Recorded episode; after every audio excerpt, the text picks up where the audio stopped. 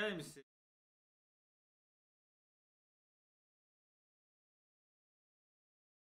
Наверное, ответ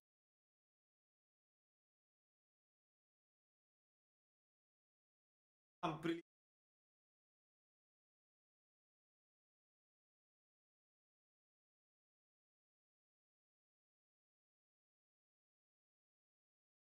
Хотелось бы задать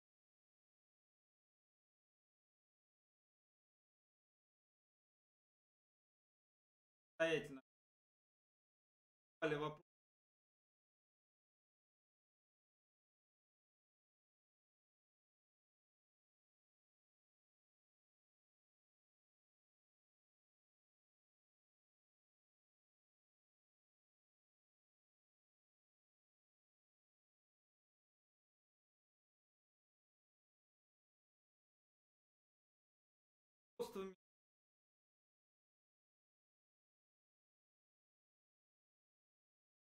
Поэтому я передаю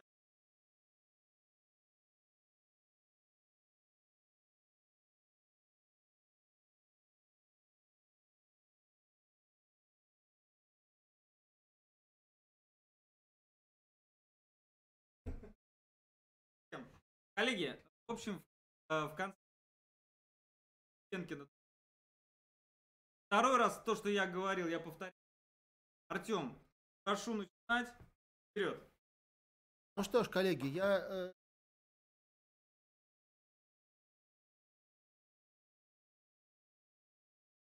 стартил первый раз э, в формате.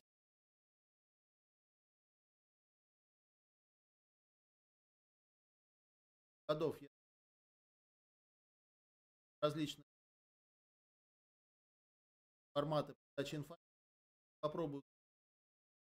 Ну и который задал э, своей вопросы. Конечно. Прошу прощения, господа, есть какая-то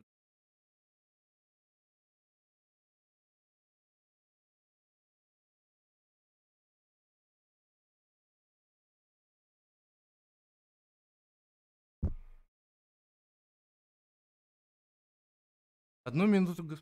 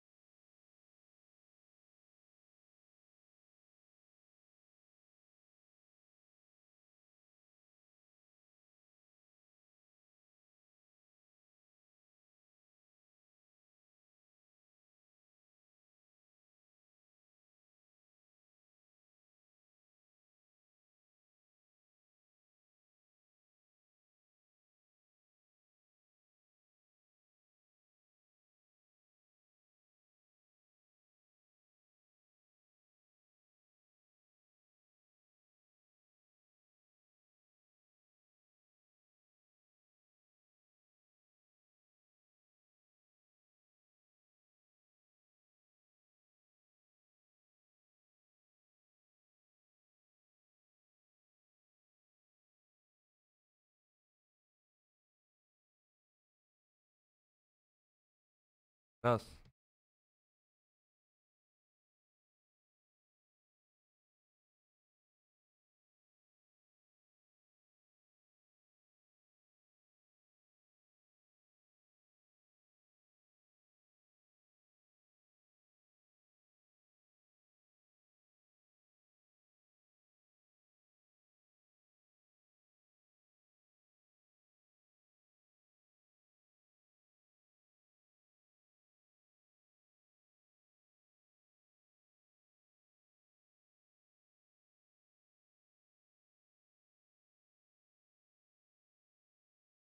Раз.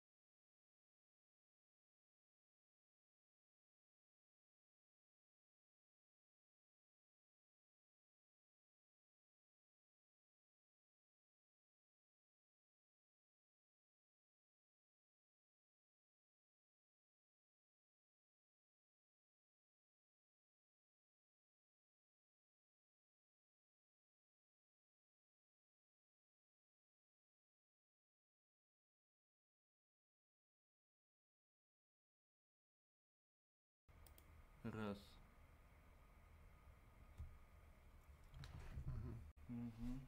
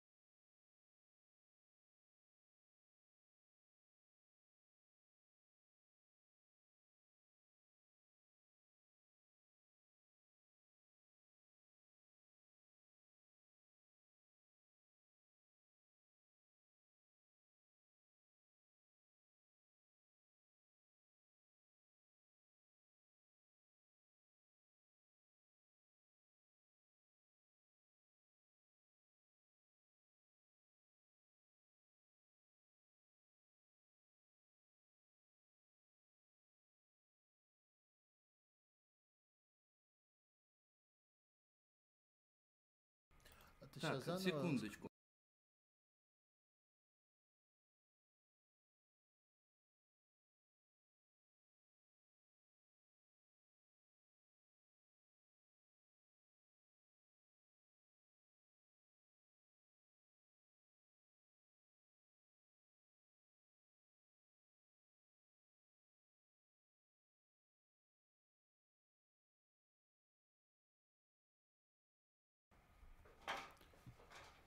Коллеги, э, давайте продолжим. Организаторы извиняются за техническую накладку, но э, мы с вами можем э, наше общение продолжить. Итак, вопрос, который обозначил Александр в качестве затравки для сегодняшней беседы, это все-таки откуда э, к нам э, нежданным э, прилетел этот черный лебедь кризиса? И насколько это вообще было закономерно, можем ли мы сказать, что эти события были неожиданными для лиц, принимающих решения в масштабах нашего мира, или все-таки это какая-то уникальная э, незадача, которая приключилась с мировой экономикой в последние месяцы. Э, Я должен сказать, что э, отчасти э, это э, ситуация, которой все мы являемся живыми свидетелями, которая нам, россиянам, напоминает уже набивший оскомину кризис 98 года, кризисы э, в середине десятых годов, а миру напоминает, наверное, кризис 2008 года. То есть вся эта э, ситуация характеризуется неким э, по сравнению с, со своими предшественниками усилением и э, комплексным действием сразу нескольких э, негативных факторов. Э, Я должен сказать, что э, мне не представляется она полностью искусственной, полностью наигранной и возникшей э, из ниоткуда. Дело в том, что э, негативные факторы, которые на нее работали, они никак не э, связаны с э, поеданием отдельными э, э, людьми э, отдельных представителей фауны далеко где-то в Юго-Восточной Азии. Факторы на самом деле значительно более объективные, которые привели нас туда, где мы сейчас находимся. Я вижу действия как минимум трех факторов, накопившихся в мировой экономике и в мировой геополитике до того, как коронавирус послужил триггером, запустившим э, этот э, нынешний, без сомнения, э, системный кризис. Значит, первым из таких факторов я вижу накопившуюся негативную ситуацию с государственным долгом большинства развитых стран. Если мы, опять же, по каким-то косвенным признакам попробуем отследить, как э, эта э, ситуация сказывалась на нас, опять же, она не появилась вдруг и из ниоткуда. Когда э, Российская Федерация э, далеко не первой, вслед за э, несколькими развитыми европейскими странами, э, начала э, на уровне первых лиц государства говорить о необходимости э, увеличения пенсионного э, срока выхода на пенсию, то есть о пенсионной реформе, когда у нас начала проходить оптимизация в плане предоставления госуслуг, в плане эм, значит, реформы образования, эм, реформы соцобеспечения. И все это проходило, по большому счету, эм, с уменьшением и с оптимизацией расходов государства, это все э, были э, попытки э, на подходе к шторму его обуздать. Но с этим штормом столкнулась далеко не только Россия и не первой столкнулась Россия.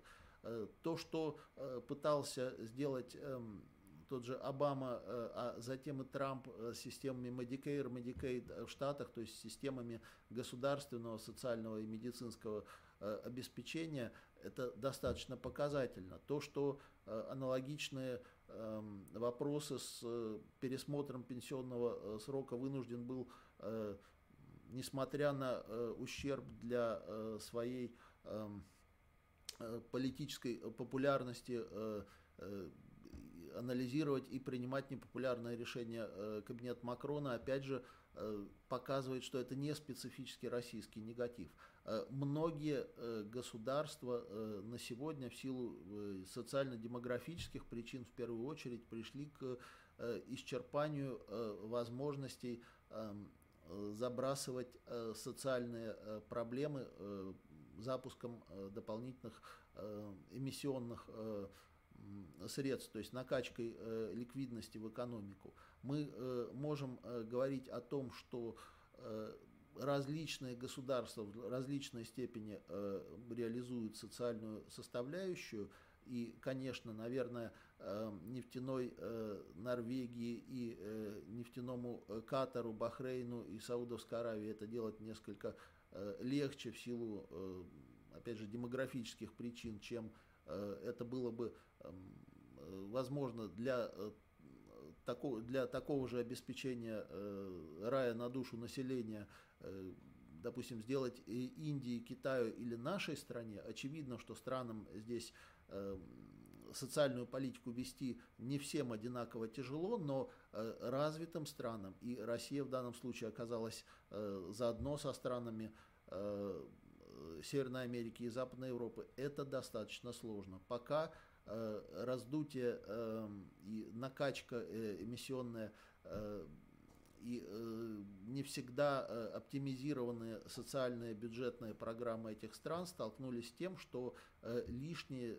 для экономики деньги, попадая на рынок, они питали фондовые пузыри, они питали они питали собой перегрузку и некую переоцененность определенных секторов экономики и собственно, эти блуждающие э, спекулятивные деньги, оказавшись уже затем на фондовом рынке, они э, не всегда э, были предсказуемы. То есть они, э, на мой взгляд, э, были одним из этих вот э, спусковых крючков э, перед э, непосредственно началом кризиса. Я э, не хочу быть э, понятым превратно. Э, мы застали тоже, многие из нас 90-е годы, когда э, российскую экономику по э, рецептам э, МВФ стерилизовали, то есть лишние деньги из лишние, по мнению монетаристов, которые тогда наиболее активно давали советы российскому руководству, эти деньги из экономики изымались, стерилизовались и не должны были использоваться это, наверное, э, другой, э, другой вариант того, что э, делать в крайнем своем проявлении нельзя. То есть, видимо, некая золотая середина по оптимальной накачке экономики деньгами не в России 90-х, не, допустим, в Штатах предкризисной эпохи не имело места, но оба этих крайних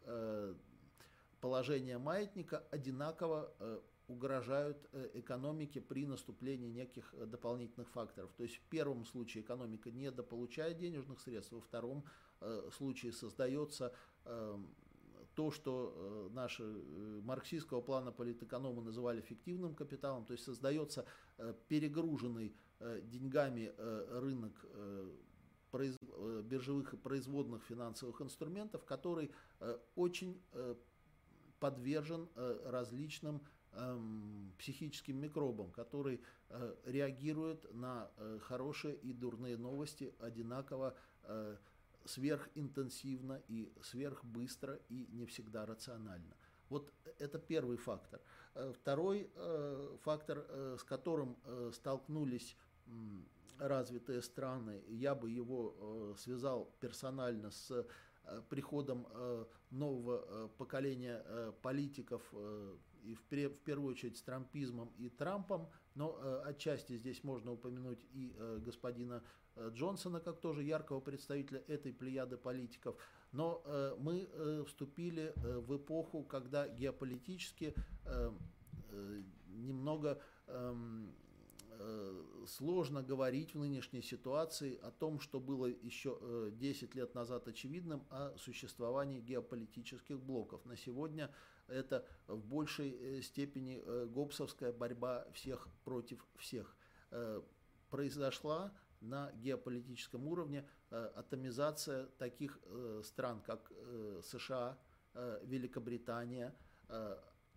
Начались между прежними экономическими и политическими партнерами трения, интенсифицировались и перешли уже в стадию активных враждебных действий между бывшими просто не партнерами, а теперь практически врагами торговые войны. Э, и э, все это показало, что э, групповые интересы, которые объединяли страны большой двадцатки, например, в кризис 2008 года, и помогали им и позволили им вести единую скоординированную антикризисную политику, вот эти скрепы коллективной экономической безопасности, они оказались утрачены. И э, благодарить ли в кавычках за это э, только господина э, Трампа, или же, может быть, э, сама эпоха диктует э, такую э, психологию э, одиночного выживания, э, этот вопрос остается открытым, но опять же это второй э, такой э, колышек, который был вбит под основание Э, казавшегося незыблемым э, консенсуса э, экономического, политического консенсуса начала 2010-х годов, который, казалось, был уже достигнут и упрочен, и, собственно, который, подчеркну, и сложился, может быть, 10-15 лет назад, но который позволил, в частности, кризис 2008 года пройти со значительно меньшими потерями, сдемпфировав их.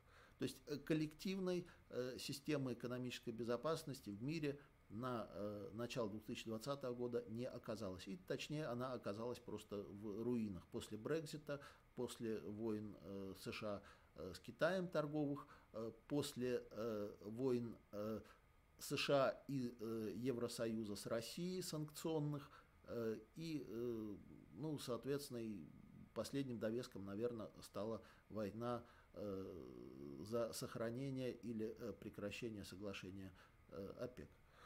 Третий фактор, который, на мой взгляд, сыграл не менее важную роль в появлении на свет этого нового мегакризиса, третий фактор кажется наиболее безобидным и, собственно, в нем нету какого-то, скажем так, конфронтационного потенциала на первый взгляд, но это только на первый взгляд. Третий фактор – это Эм, очередной э, виток э, научно-технической революции, который э, в нашем лексиконе характеризуется уже, наверное, ставшим достаточно избитым словом цифровизация.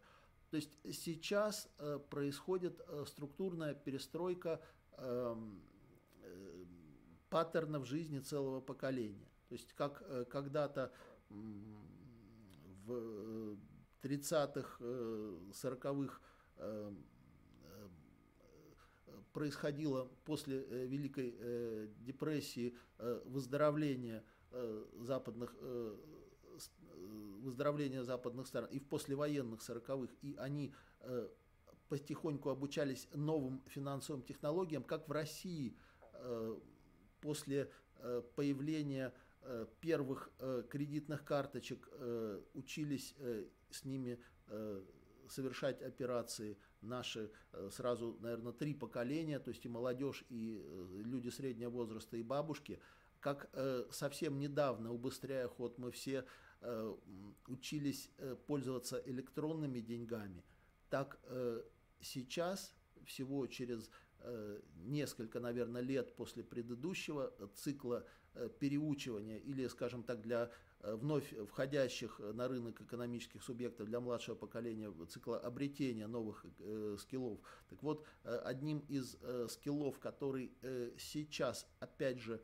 в новом цикле приходится все убыстряясь э, приобретать или э, прокачивать э, практически всему населению, э, уже не стран золотого миллиарда, а уже всей Эм, наверное, планеты почти одновременно. Это скиллы, связанные с цифровизацией. Государство становится цифровым, платежный оборот становится цифровым, наличные потихонечку уступают свое место другим формам денег. Просто в странах третьего мира это, как правило, скиллы, связанные с использованием мобильных устройств, которые тоже за считанное десятилетие достигли огромных э, процентов проникновения, э, то есть у 80-90 процентов, а иногда более чем 100 процентов населения есть э, как минимум одно мобильное устройство. То есть когда мы говорим об этом, мы цифры по развитым странам показывают, что как раньше на одного человека приходилось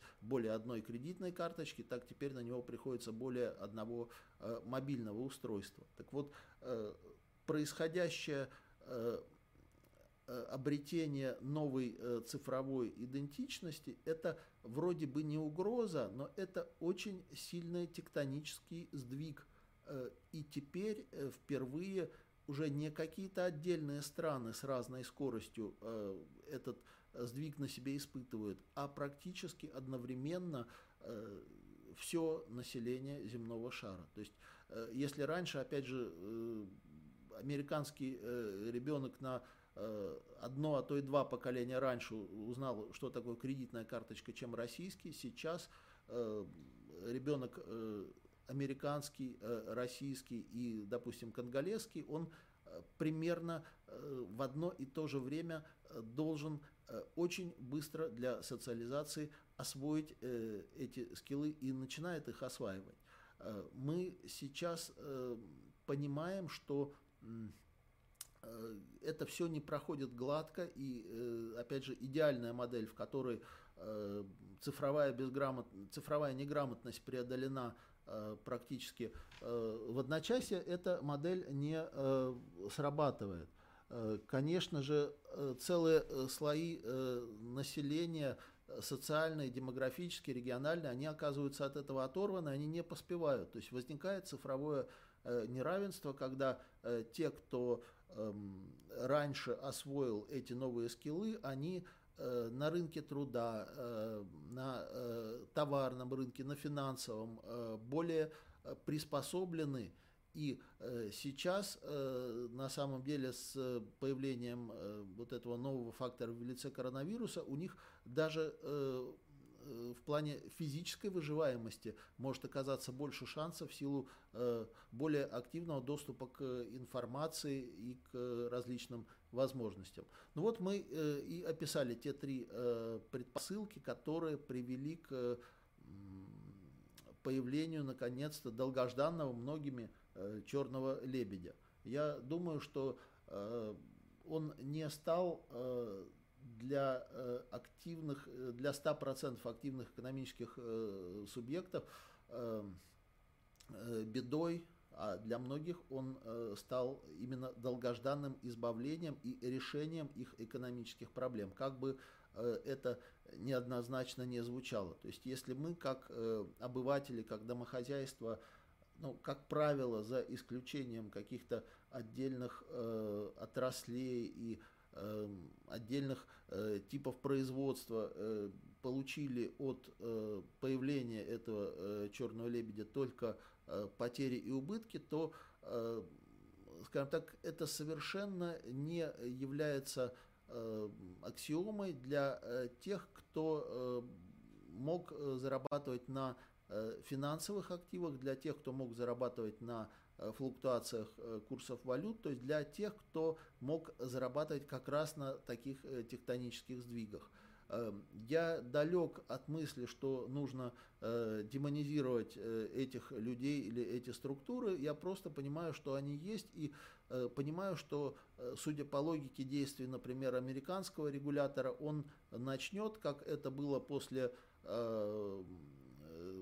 после э, теракта 9-11, э, через какое-то время просто э, собирать э, биржевую информацию и смотреть, а кто же в какие э, компании вкладывался вот в этот самый э, период э, четвертого квартала э, 2019 года, первого квартала 2020 года. То есть кто на этом заработал, какие компании неожиданно резко пошли в рост, э, какие инвесторы в них Э, вложились, была ли какая-то логика и предсказуемость в их действиях, э, э, обладали ли они какой-то информацией, которой не было у других, ну и таким образом, может быть, удастся вычислить, я тут конспирологических теорий не хочу придерживаться, но удастся вычислить вольных или невольных бенефициаров Э, короны истерии и новых э, королей э, короны экономики. То есть тех, кто по каким-либо причинам успешнее других справился с той информацией или же с теми предчувствиями и прогнозами, которые были остальным не очевидны, но которые, собственно, подтвердились за последнее время. Что касается, собственно, коронавируса – Э, я э, в данном случае постараюсь не выходить из своей предметной области, то есть уже э, мы все, наверное, являемся в какой-то мере заложниками очередных интервью с очередными представителями медицинской профессии, с эм, вирусологами, вирусологами эпидемиологами и так далее, и так далее, которые, наверное, Э, подробнее э, рассказывают об этой стороне, но э, я больше в данном случае из людей смежных со мной профессий доверяю математикам, которые видят эпидемии и национальные истории эпидемии как процессы, связанные с большими числами, процессы предсказуемые и которые, э, что мне близко, могут э, давать э, достаточно обоснованные прогнозы их развития. Что я вижу с точки зрения экономиста главное и решающее в последствиях коронавируса и в том эм, вкладе со знаком плюс или минус, неважно, который эпидемия принесла в эм, развитие мировой Э, экономической системы. Э, я э, вижу практически полный слом того консенсуса, который в период, когда я учился в институте, принято было называть, наверное, и в дальнейшем это осталось мировым разделением труда. До всей этой истории существовало взаимно и всеобщее э, комфортное, на мой взгляд, э, разделение э, обязанностей между странами мира, между регионами существовали сложившиеся уже на протяжении десятилетий центры силы, у них была определенная отраслевая специализация. Понятно, что в качестве такого мирового тренда сырьевые экономики э, пытались диверсифицироваться, и не только Россия, но, например, и э, страны региона Мена, то есть и страны, нефтяные страны Персидского залива пытались диверсифицироваться. Понятно, что и схожие процессы имели место и в странах, которые пытались проводить, как Трамповская Америка, политику реиндустриализации. То есть э, страны пытались э, мягко э, чуть менять свою специализацию, но при этом э, даже в этих попытках все равно они мыслили себя э, частью э, мирового э, процесса разделения труда. То есть э, внешние э, торговые операции э, практически у большинства стран Северной и Южной Америки, Европы, Азии, Океании. Все эти страны, может быть, за исключением части регионов Африки, да, все страны жили в этом мировом разделении труда. Э, санкции становились э, болью э, для стран, которые под них попадали, потому что санкции означали возможность эм, вернее, не означали прекращение возможности торговать беспроблемно с остальным миром. И опыт эм, того же Ирана, как достаточно богатой страны, обладающей востребованными остальным миром Э, товарами и продуктами э, показал, что это очень тяжелое бремя, э, невозможность торговать с остальным миром. Что же мы видим сейчас? Логистические потоки, связанные с мировой торговлей, в глубоком застое и ущерб для товарно-транспортной системы, товаропроводящей системы, для торговли между э, странами э, нанесен такой, от которого э, в этом году они точно не оправятся. Соответственно, кто-то, может быть, будет умирать и умрет, кто-то будет долго болеть, какие-то экономики поправятся чуть быстрее, но опять же, все, что связано с межрегиональной э, торговлей будет э, в глубоком э, застое. Думаю, что э, более чем э, один-полтора года, э, я бы э, сроки, наверное, осторожно, э, восстановление э, товарных потоков э, внутри мира э, с большим э, скептицизмом обозначил как не менее двух лет.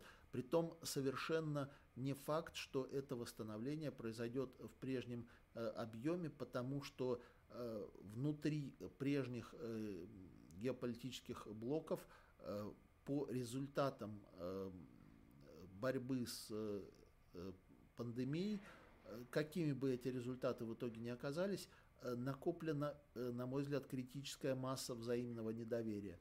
Соседи, друзья, партнеры не приходили друг другу на помощь.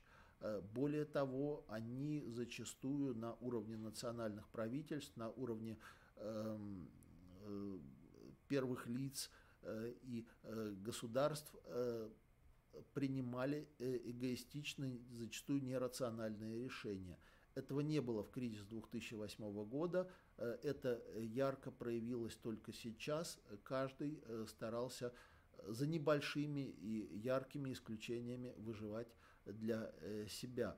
Э, я э, в данном случае, как и все мы заложник сегодняшней информационной картинки, возможно, события завтрашнего дня или ближайшего будущего, они эту грустную картину каким-то образом изменят. На самом деле я очень рад тому, что Россия одной из первых попыталась этот тренд переломить, и наши военные медики Э, которые помогают э, итальянскому народу, это, ну, это безусловно, э, зачтется не только на уровне голой экономики и дальнейших внешнеполитических контактов, но и на уровне, я бы сказал, народной памяти. То есть мы действительно пришли им на помощь.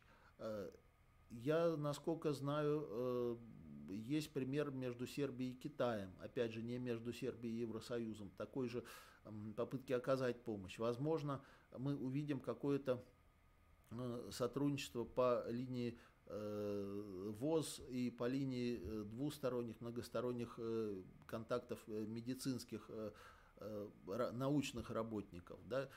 Но что происходит сейчас? Никакие двусторонние торговые соглашения и преференции, а наверняка у каждой из стран, активных участниц мировой торговли, таких соглашений с основными партнерами заключены и существуют десятки, практически ни одно из них не было принято во внимание, когда страны начали закрывать национальные границы, и когда страны, вот здесь еще, наверное, один важный проявившийся фактор, когда страны стали этого требовать и от частных экономических субъектов, которые просто будучи Э, подчинены национальным законам, обязаны были тоже эти требования выполнять.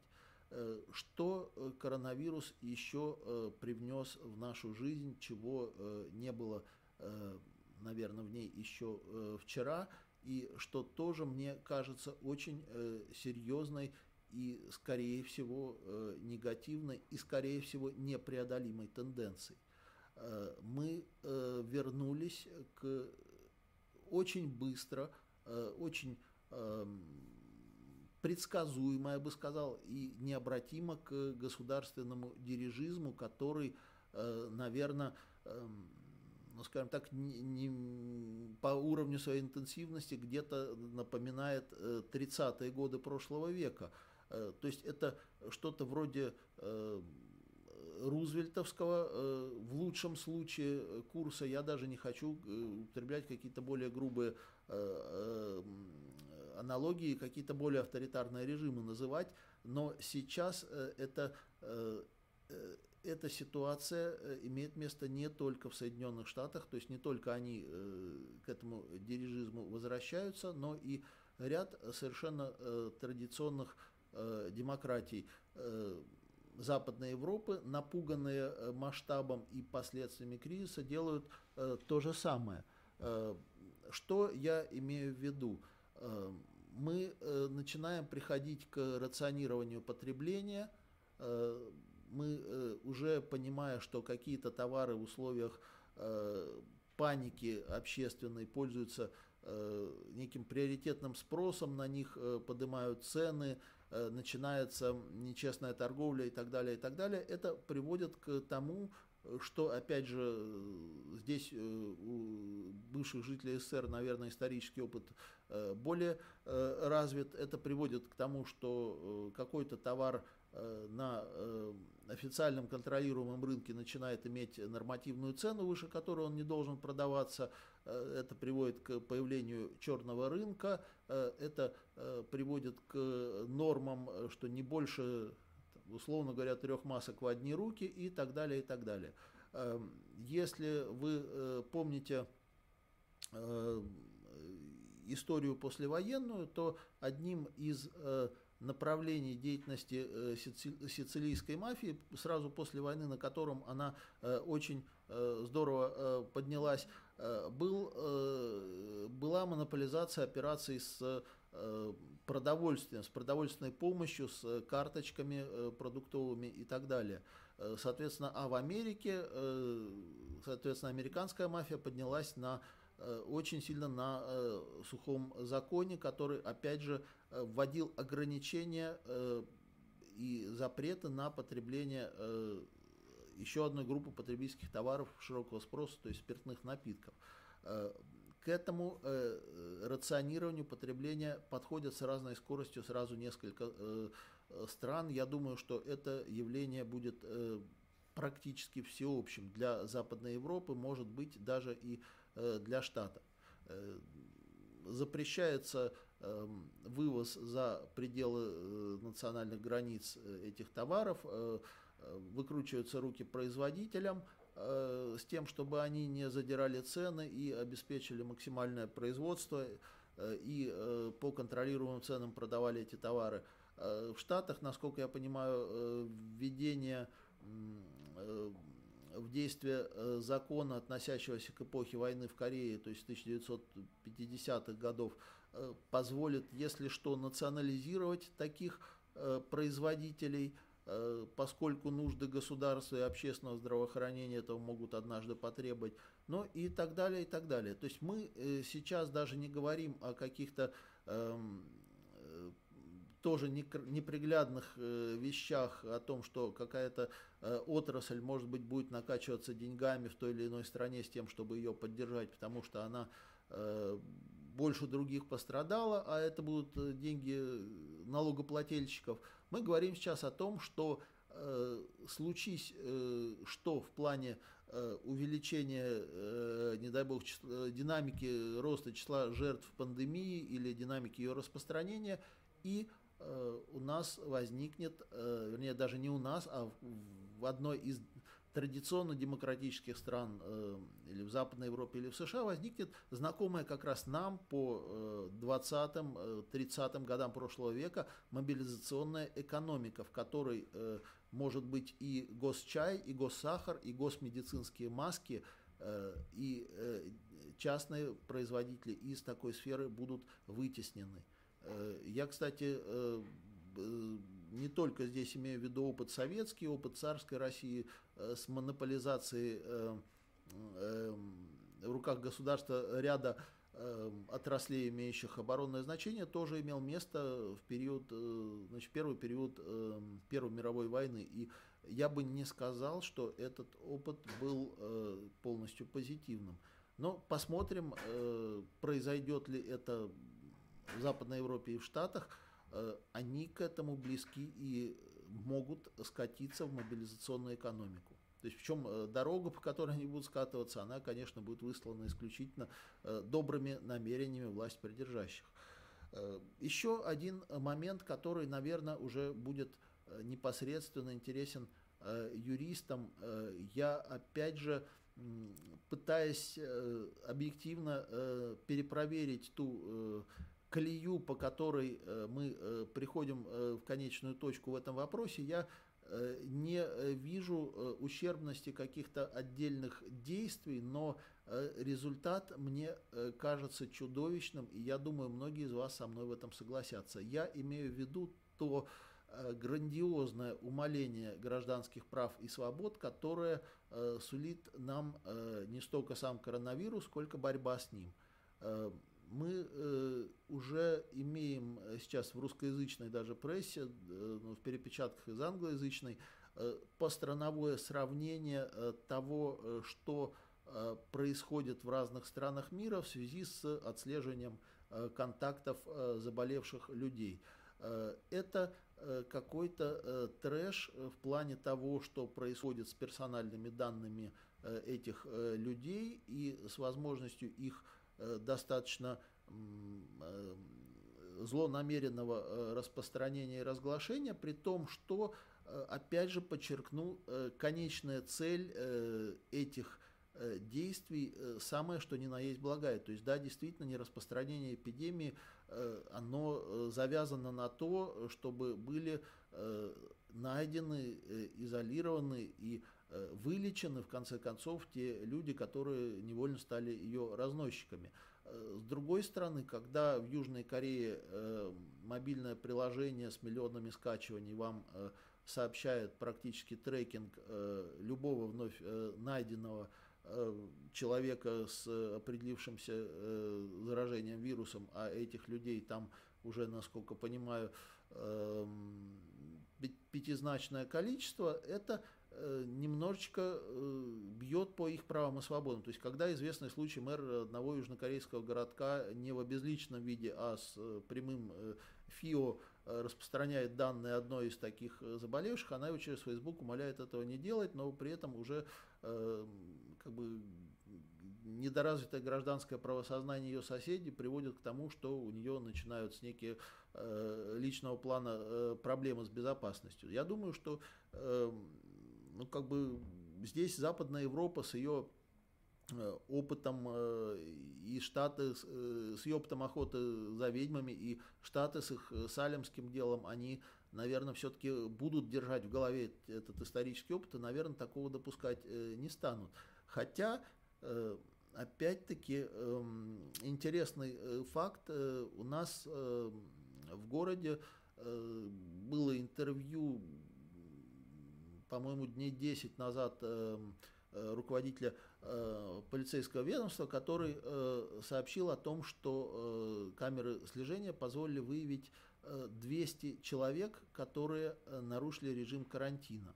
То есть о чем это говорит? О том, что у нас технически те 180 или уже 190 тысяч камер э, наружного наблюдения, которые на сегодня установлены в Москве, они э, умеют а, э, распознать э, человека и идентифицировать э, его, э, связавшись с базой паспортных данных, Э, б, они э, как минимум связаны с базой данных миграционных служб по его прилетам, и В, они связаны с базой данных э, медицинского ведомства, которая показывает, на каких рейсах прилетели заболевшие. Ну и, соответственно, дальше уже возникает вопрос, что я думаю, что законодательство наше, которое формально не позволяет еще людей с этим видом заболевания принудительно изолировать, насколько я знаю, оно, наверное, будет то есть и этот вид заболевания будет туда введен как основание для принудительного изолирования. То есть э, вот как раз это мне э, не кажется такой неустранимой проблемой, э, если только не говорить о том, что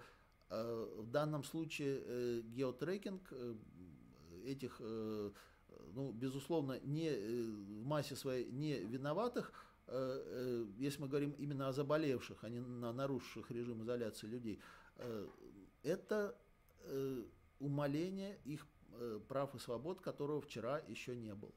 Э, знаете, э, так сложилось, уж не знаю по какой причине, но вот начиная с сентября прошлого года я очень активно заинтересовался китайской системой социального рейтингования. Я несколько раз выступал на различных конференциях, круглых столах по этой теме и пару статей э, об этом э, издал.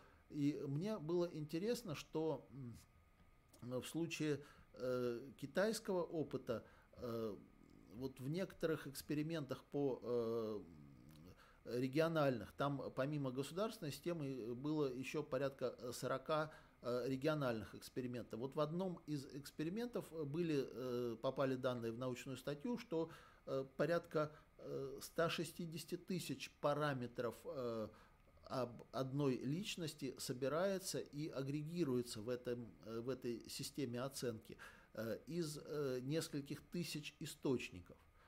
Вот в нормативных документах эм, китайских органов государственной власти, КПК, которые посвящены внедрению этого эм, эм, глобальных э, таких э, общекитайских систем э, социального рейтингования, там описаны тенденции их развития, и желаемое направление развития состоит в том, чтобы практически все базы государственных и частных поставщиков бигдаты объединялись, ну точнее, чтобы государственные объединились, а э, частные просто сливали бы э, периодически или там, в режиме э, онлайн данные свои в эту же базу. То есть понятно, что у частных не будет права что-то менять в государственной базе, но у них будет обязанность своей информацией делиться. То есть покупки на Алибабе или операции, совершенные с помощью карты China Union Pay, они попадут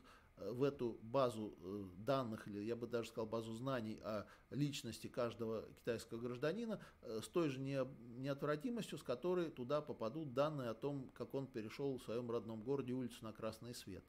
Э, к чему приводит эм, эта практика? Я так думаю, что она может привести к созданию нового класса Э, отверженных, э, у которых э, результирующий рейтинг в силу того, что они по каким-то оценочным критериям находятся в самом низу и им или начисляются штрафные баллы, или минусуются баллы из первоначального рейтинга. То есть вот возникновение этого класса социально отверженных, это будет как бы новые бедные или новые нищие, или опять же беря нашу наш исторический опыт – это новые лишенцы. Э, я в Википедии посмотрел, мне было интересно масштаб э, этого явления. Вот в России где-то в 1900, в советской России где-то в 1927 году был максимум, когда около 4 э, миллионов населения были лишенцами. То есть в силу различных причин они или происходили Э, по социальному происхождению были э, как бы социально чуждыми или совершали какие-то правонарушения э, по иным основаниям, но эти люди были лишены той полноты социальных прав, которых не были лишены все остальные. То есть это достаточно большой процент населения, который, конечно же, ну, многие свои жизненные возможности в результате не мог реализовать. То же самое и в Китае касается тех людей, у которых социальный рейтинг низкий, уже опять же, не буду останавливаться на тех моментах, которые, как мне кажется, уже подробно освещены и в прессе, и экспертами, и в неком таком обывательском дискурсе, но э, понятно, что если э, дети не могут э, получать э, образование в лучших вузах, а человек не может пользоваться всеми транспортными возможностями, а еще у него нет доступа к операциям с определенными типами активов, а еще у него нет доступа к, вообще к банковскому кредиту, но, наверное, жизнь этого человека не наполнена всеми теми красками, как у человека, который э, свободно ко всем этим э, рыночным, подчеркну, прелестям имеет доступ. Что может произойти сейчас?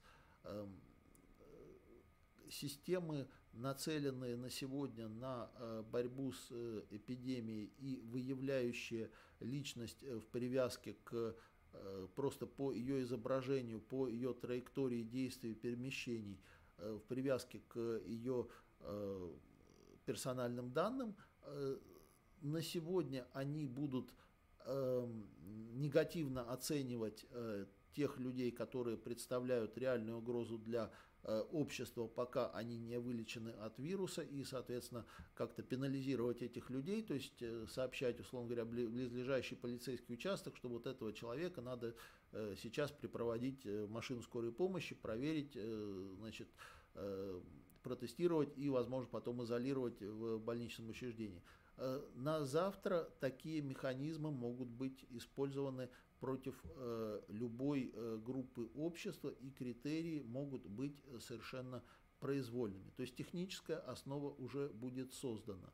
Я, э, опять же, далек от э, истерических э, там, э, представлений о том, что система сойдет с ума и начнет, условно говоря, хватать всех рыжих в радиусе э, там, километра от э, ближайшей камеры слежения. Но э, техническая возможность совершенно произвольной Э, идентификации, вот, э, негативизации социальной по отношению к этим людям, она есть. Э, Наверное, пока законодательство не позволяет каким-то образом к произвольным группам населения применять эти вот негативные воздействия, но идентифицировать их технически уже позволяет.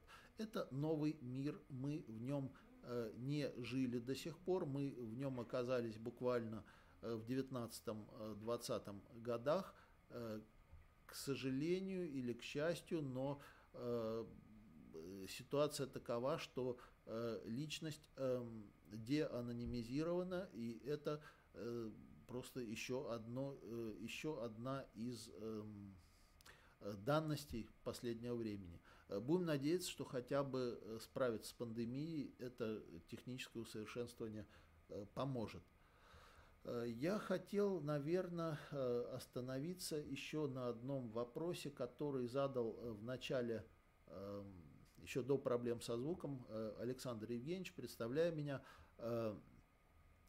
Все-таки мы говорим о нынешнем кризисе как о чем-то из ряда вон выходящем, несмотря на то, что даже наше поколение застало уже несколько кризисов, как э, специфично российских, так и э, общемировых. Э, и, в общем-то, что нам позволяет или что нас заставляет говорить о том, что этот кризис такой особенный. Ну вот вкратце я наверное, э, может быть, более банально, чем э, многие из вас ожидали, отвечу на этот вопрос, потому что самый банальный э, критерий здесь мне представляется самым главным. Это первый кризис, в котором практически не осталось региональных уголков спасения. То есть, если кризисы, связанные с атаками на слабые валюты, и тот же там 2008-2009 год, они э, заставляли одинаково трепетать, эм, условно говоря, Турцию, Малайзию и Россию, но оставляли в стороне гавани спокойствия, которыми оказывались Соединенные Штаты и за небольшими исключениями страны Западной Европы, то сейчас оказалось, что критерии отнесения стран к благополучным или неблагополучным по Э, допустим, доходу на душу населения не срабатывают. И, наверное, э, сейчас жители Нью-Йорка, если брать э, в среднем более несчастны, чем жители Лагоса, столицы Нигерии, потому что ограничения и потери, которые испытывают жители этой, прежде намного более по всем критериям оценки благополучной страны, они эм, неизмеримо больше. Это точно не вызывает э, у нас никакого злорадства, мы точно не видим здесь повода для э, радости из-за того, что Россия не относится почти э, впервые за историю последних там, 20 с лишним лет к, стране, к группе стран наиболее кризисом пораженных, ну, по крайней мере, на сегодня. То есть мы э, среди э, затронутых, но не э, сверхпострадавших от нынешнего кризиса на сегодняшний день. И может быть, может быть, еще и выйдем относительно сухими из воды, если, конечно, э, обесценение национальной валюты на треть э, можно считать таким легким э, испугом. Но тем не менее, э, не осталось э, тех э, безопасных мест, куда точно не ударит очередной снаряд. Получается, что можно лишь говорить о том, что определенные страны и группы стран заведомо более подвержены вредоносному действию поражающих факторов кризиса. И здесь критерием стало то, что до сих пор во всех классификациях, рейтингах и аналитических прогнозах э, являлась, наоборот, фактором со знаком плюс. То есть вовлеченность, интегрированность в мировые э, э, процессы движения товаров, капиталов, людей, сейчас это оказывается фактором поражения. То есть мировые хабы, Нью-Йорк, Лондон, Париж – Сингапур э, пострадали э, раньше и э, сильнее других. И, возможно, как раз эм, на первый план здесь вышли и фактором кризиса этого, в отличие от предыдущих, более поражающим стали не финансовые потоки, как это было, допустим, в 2008 году, Э, как это было э, в 90-х э, годах и вот проявилось в России, в частности, в кризисе 98 -го года. То есть шальные, спекулятивные падки на отыгрывание позитивных и негативных новостей, финансовые потоки были серьезнейшим фактором риска и опасности в кризисах 90-х и нулевых, а сейчас э, таким фактором впервые стали людские потоки. Э, я э, понимаю, что, наверное, очень немногие аналитики расценивали как бомбу замедленного действия трудовых мигрантов. И, наверное, этот сейчас кажущийся очевидным фактор риска, но вот я не встречал его в э, серьезных аналитических работах, скорее в работах конспирологического толка. Э, на это как-то, э, опять же, вяло намекалось. Но давайте посмотрим. У нас в начале этой, в самом начале понедельника в России, в Россию не доехало еще 100 тысяч российских граждан. На конец сегодняшнего дня, насколько я знаю, официальная цифра 58 тысяч. Это кто и каков их статус сейчас? Э, я бы сравнил его с, э, по сути, перемещенными лицами. То есть это те, кто застрял э, в странах, граждан, гражданином которых не является, не по своей воле и пока еще, к сожалению, не может попасть домой. Если посмотреть, наоборот, на Россию и граждан других стран, застрявших в ней, то ситуация, наверное, где-то на порядок в числовом выражении серьезнее. То есть я оцениваю наверное, в сотни тысяч, если не больше количества э, трудовых э, и прочих мигрантов, которые здесь, опять же, застряли, не желая сами того, потому что нарушено авиасообщение, потому что нету механизмов, даже, наверное, неправильным словом тут будет депортация, нету механизмов перемещения этих групп, Э, в страну, в которую не летают самолеты. То есть э, это все решается в режиме ручного управления, то есть консульство э, кормят их, вот по крайней мере слышал о таком прецеденте относительно групп китайцев, ведутся переговоры о каких-то чартерных рейсах, о каких-то разовых перемещениях и так далее. Но Э, мы понимаем, что э, рынок труда мировой и рынок э, трудовой миграции, он не будет прежним, когда рассеются тучи. Мы прекрасно с вами знаем в том же регионе Мена, сколько там с какой частотой там видишь лицо пакистанца или филиппинца, которые являются там совершенно легальными, добропорядочными, как правило, трудовыми мигрантами, и которые составляют явно больше половины, где-то больше двух третей эм, фактического населения резидентного в этих странах, но э, которые в нынешней ситуации тоже могут оказаться э, запертыми за национальные границы или родного, или принимающего государства, без каких-то шансов эту границу в ближайшее время пересечь. Э, это, конечно, проблема социальная, это проблема демографическая, возможно. Это проблема кстати, сугубо эпидемиологическая, потому что э, лагеря перемещенных лиц, лагеря беженцев были, например, для эпидемии испанки после эм, в конце э, и после Второй мировой войны такой питательной средой. Да, э, это проблема политическая, потому что такие скопления людей могут быть носителями социального радикализма различных толков будут ли страны кооперировать хотя бы на двусторонней основе для решения этой проблемы, э, надеюсь, что э, разума хватит, но ее масштаб, я думаю, что на сегодня это может быть до нескольких процентов населения земного шара. То есть не было э, с момента Второй мировой войны, ее завершения, проблемы такого масштаба, связанной с людскими ресурсами.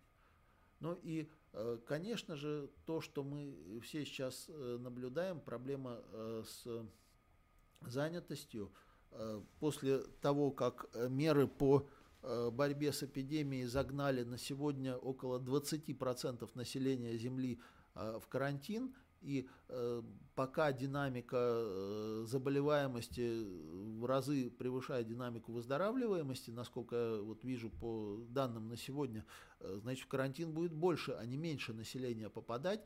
Что же произойдет, когда э, часть, э, значительная часть этого населения, которая не может осуществлять производительный труд из э, своих э, домов и из э, тех э, мест, в которых они подвергнуты карантину. Э, то есть, когда э, человечество, условно говоря, проест свои сбережения, что же будет э, происходить дальше? То есть, хотелось бы верить, что, конечно, на этой основе произойдет резкая и ускоренная структурная э, перестройка э, трудовых э, навыков и э, компетенций населения, что все э, из этого карантина вернутся обладающими уже э, офлайновыми Эм, вернее, извините, онлайновыми специальностями, э, и э, что у нас э, появится намного больше людей трудоустроенных удаленно, но что-то мне подсказывает, что это все процессы, которые нормальным образом должны были происходить на протяжении жизни как минимум одного поколения, то есть годами и, может быть, даже десятилетиями в нормальном течении. И их искусственное ускорение, оно их, конечно, в силу э, этой пандемии, оно их э, ускорит, но не спрессует десятилетия в неделе. Соответственно, какая-то часть населения планеты подвергается такой необратимой люмпинизации. И к чему это приведет, или же нужно, опять же, в масштабах планеты обнулять долги этой части населения и принимать какие-то персональные льготы для них, э, или же системы социальной помощи государства э, дадут трещину и обанкротятся. И очевидно, что любая помощь, которую государство может должно будет предоставить каждому пятому, это уже на сегодня, да, в связи с потерей им неких трудовых возможностей, возможности заработать себе на жизнь. То есть государства никогда в истории не были вынуждены помогать каждому пятому своему жителю. То есть социальная помощь, она не может э, залить э, э, огромный кипящий пожар одной чашкой воды и ста чашками и тысячи чашек. Наверное, придется каким-то образом пересматривать эти критерии. Я не понимаю, как будут вести себя банки, у которых эти 20% заемщиков находятся в ситуации практически официального форс-мажора. Я не понимаю, как будут себя вести э, страховые компании, у которых э, этот риск явно, э, его вероятность явно не рассчитывалась по такой ставке. Я вот, эм, посмотрев различного рода прессу по этой тематике, видел, что в прогнозах различных think tanks вероятность макроэпидемии такого же или даже меньшего масштаба Э, на 19-20 год оценивалась издалека как 3,6%. Э, То есть вероятность того, что эм, коронавирус случится в 2020 году, страховщики консервативно оценивали как, наверное, э, там, одна примерно тридцатая. Соответственно, формировались резервы. Соответственно, опять же, видел данные страховщиков по Китаю, что Э, вот э, на э, первый период, на уханьский период вспышки эпидемии более 90% китайских предприятий того региона, при том, что у китайцев система страхования достаточно развита, да, имеет многовековую историю, но менее, вернее, менее 10% предприятий в том регионе были тем или иным образом застрахованы от прекращения, от риска прекращения своей производственной деятельности. Э, у 100% предприятий, наверное, или у 99% в том регионе эта деятельность прекратилась и не на один день и не на одну неделю. Э, что происходит э, с страховым сектором? Может ли он оказать помощь? Я не уверен, что там происходит полный крах отрасли. Конечно, все, наверное, не так страшно. Я просто уверен в том, что страховых возмещений в необходимом Э, пострадавшем объеме просто по э, математической логике э, страхование оказать не, предоставить не может. Соответственно, страхование не сможет, банки в лучшем случае ослабят долговую удавку на шеях этой категории заемщиков, разоряясь сами и разоряя своих сотрудников и их семьи тем самым поскольку э, банки тоже в этом случае э, э, перекладывают на себя часть убытков. Система государственной социальной поддержки оказывается, которая и без того была ослаблена и пыталась избежать банкротства повышением пенсионного возраста и мероприятиями, связанными с оптимизацией госрасходов, уже подточенная этими факторами система государственной социальной помощи, столкнувшись с таким наводнением тоже оказывается неэффективно. Что же происходит дальше? Э, я на самом деле э, боюсь ситуации, когда э, мир увидит национальное банкротство. То есть мы уже наблюдали нечто похожее или подготовку к чему-то похожему у таких стран, как Греция, Кипр, отчасти немножечко похожие процессы начинали происходить, но э, обошлись они на тот момент у э, итальянцев, э, у испанцев тоже были подвижки в эту сторону. То есть я говорю нарочито о экономиках, которые казались еще в начале этого столетия вполне благополучными. Ну как же это члены Евросоюза? Это опять же тот же пресловутый золотой миллиард – что произойдет сейчас. Трещит по швам э, э, итальянская экономика, э, крупнейшие экономики Евросоюза, Франция и Германия и Испания, возможно, следующие в списке. Резервы близки к исчерпанию, что же будет э, происходить? То есть выздоровевший Китай протянет им руку помощи мягкой силой и э, дешевыми э, кредитами в юанях э, зальет это море? Может быть, да, может быть, нет. Но э, то, что э, бюджетная машина окажется э, к завершению борьбы с коронавирусом в этих странах полупустой или совсем пустой, мне, например, очевидно. Э, что же они будут предпринимать? Э, налог, на, налог солидарности со своего населения, чтобы пополнить опустевший бюджет. Но, извините, в Европе после эпидемии черной смерти, наверное, два поколения просто не видели на столах мяса, потому что Европа отстраивалась э, тогда, э, в Средневековье, э, очень медленно. Э, способно ли европейское население к таким жертвам? То есть просто готово ли оно э, смириться с такими жертвами? Э, какова будет реакция, если не готово? То есть это э, бунт, это некая, может быть, некий социальный эгоизм, это отказ от увеличения налогового бремени или что? То есть я пока не вижу Э, сценария, который э, на завтра после победы могли бы реализовывать э, правительства этих стран.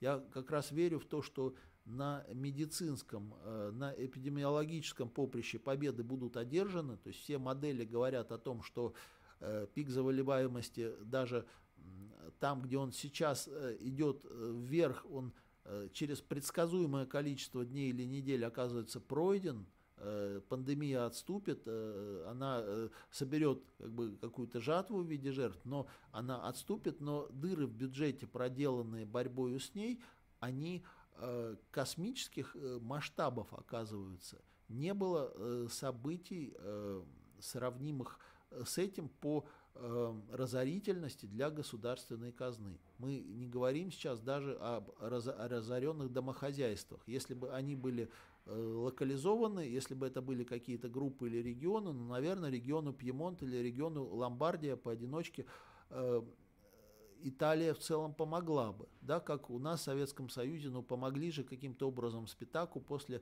э, локального землетрясения э, в Армении.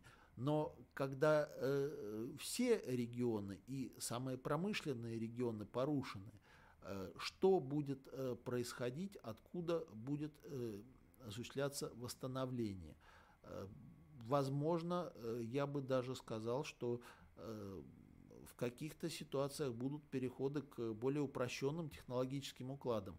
Совершенно не факт, что часть производств очень умных и дорогостоящих товаров или услуг, нацеленных на мировую торговлю, неизбежно восстановится после того, как гарантированно выздоровеют все э, люди в городе, где расположен этот завод, и все сотрудники снимут маски и выйдут на работу.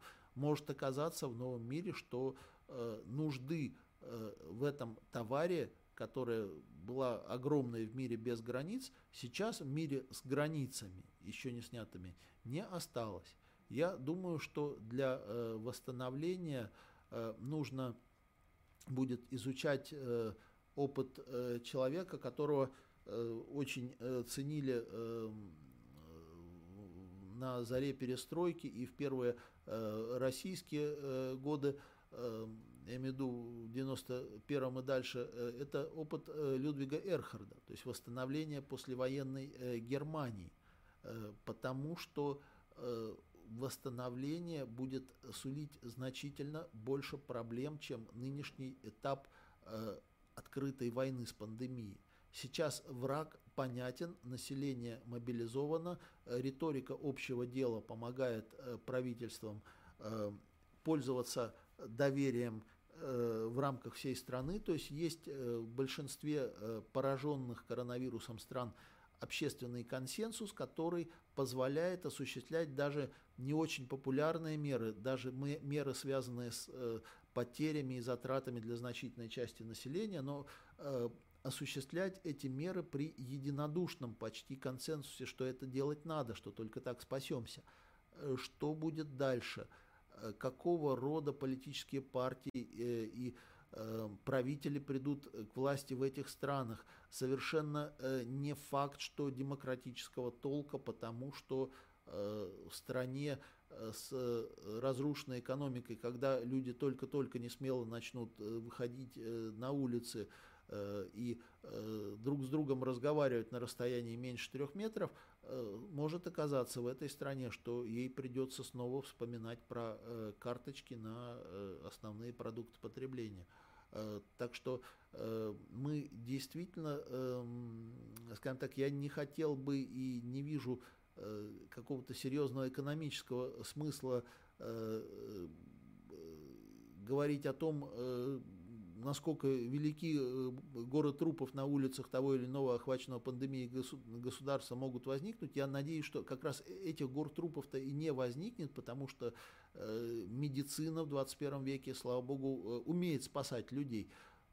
Я говорю о тех эм, потерях, которые, эм, по крайней мере, чудовищны и беспрецедентны для государств, стран золотого миллиарда и которых у них не было ну, практически никогда до сих пор.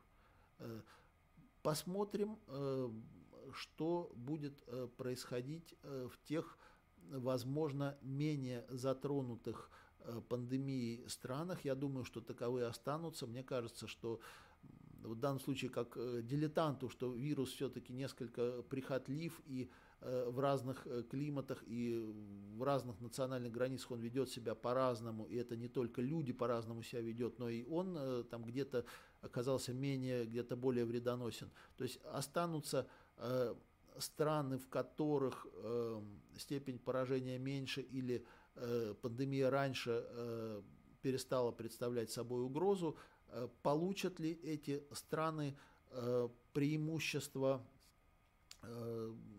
первых выживших или первых выздоровевших, станут ли они новыми мировыми лидерами просто потому, что у них э, не полностью уничтожены производительные силы или потому, что э, они боролись э, с пандемией по-умному и не разрушили свои производительные силы. Посмотрим, конечно, хотелось бы верить и в то, что э, окно возможностей для, э, в первую очередь, открывшееся для России, оно является благоприятным, что это действительно Богом данное или случившееся в силу каких-то мудрых действий руководства, но все-таки случившаяся возможность чуть меньшую цену заплатить в ходе этого кризиса, а не платить полную цену, которую Э, к сожалению, наша страна платила в предыдущих мировых кризисах, э, в том числе в силу слабости национальной валюты. Посмотрим, э, в это хочется верить. Я хотел бы, наверное, сейчас перейти к вопросу, который тоже у Александра вначале прозвучал. Я незаслуженно мало, наверное, уделил этому вопросу внимания. Я говорю с вами как экономист, понимая, что нахожусь Э, в сообществе э, юрист, слушателей преимущественно юристов, и э, что эм, собственно, формат этого мероприятия, насколько я успел ознакомиться с ним, он предусматривает в первую очередь общение с профессиональными юристами. Да, вот несмотря на то, что вы там видите у меня в профиле публикации в ряде юридических ваковских журналов, несмотря на то, что я себя считаю в том числе и юристом по неволе, и пришлось, конечно же, разбираться э, по жизни в деталях э, корпоративного права и входить в советы директоров ряда достаточно интересных компаний, но э, я себя считаю исключительно э, дилетантом э, в юридической профессии, но э, те тенденции, которые я могу наблюдать, позволяют говорить о том, э, что э, будет э, с юридической профессией. Я вижу, кстати, начинают появляться интересные э, вопросы э, здесь у меня в бегущей строке. Я позволю себе сейчас вот э, Э, осветить тот аспект, о котором уже начал говорить, и дальше я э, перейду на э, ваш вопрос. Тут два вопроса одной, в принципе, группы, насколько я вижу.